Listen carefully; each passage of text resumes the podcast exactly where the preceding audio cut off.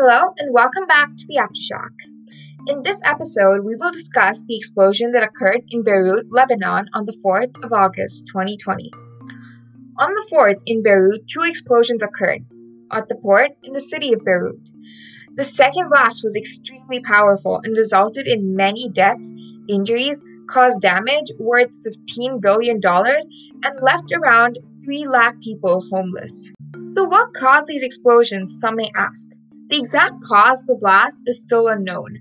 Many say that the blast occurred due to negligence, but what we do know so far is that ammonium nitrate, a chemical compound, is linked to the blast. Ammonium nitrate fuels fire with the help of oxygen. This chemical compound had been reported in warehouses of Beirut. This compound is considered safe to use as it is only triggered by a detonator or with really high amounts of energy. But since this compound was found in the air after the blast, harmful and toxic gases such as ammonia and nitrogen oxides will be present in the air.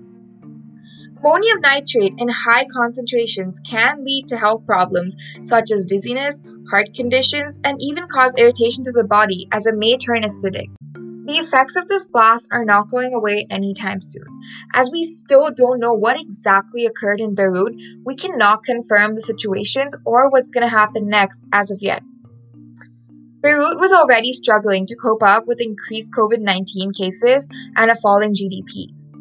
The country also went through several economic disasters, and many blame the elite leaders for this. But a major cause for concern is that food and grains were stored in large quantities at the port, which have been destroyed, causing fear and panic of the food insecurity yet to come.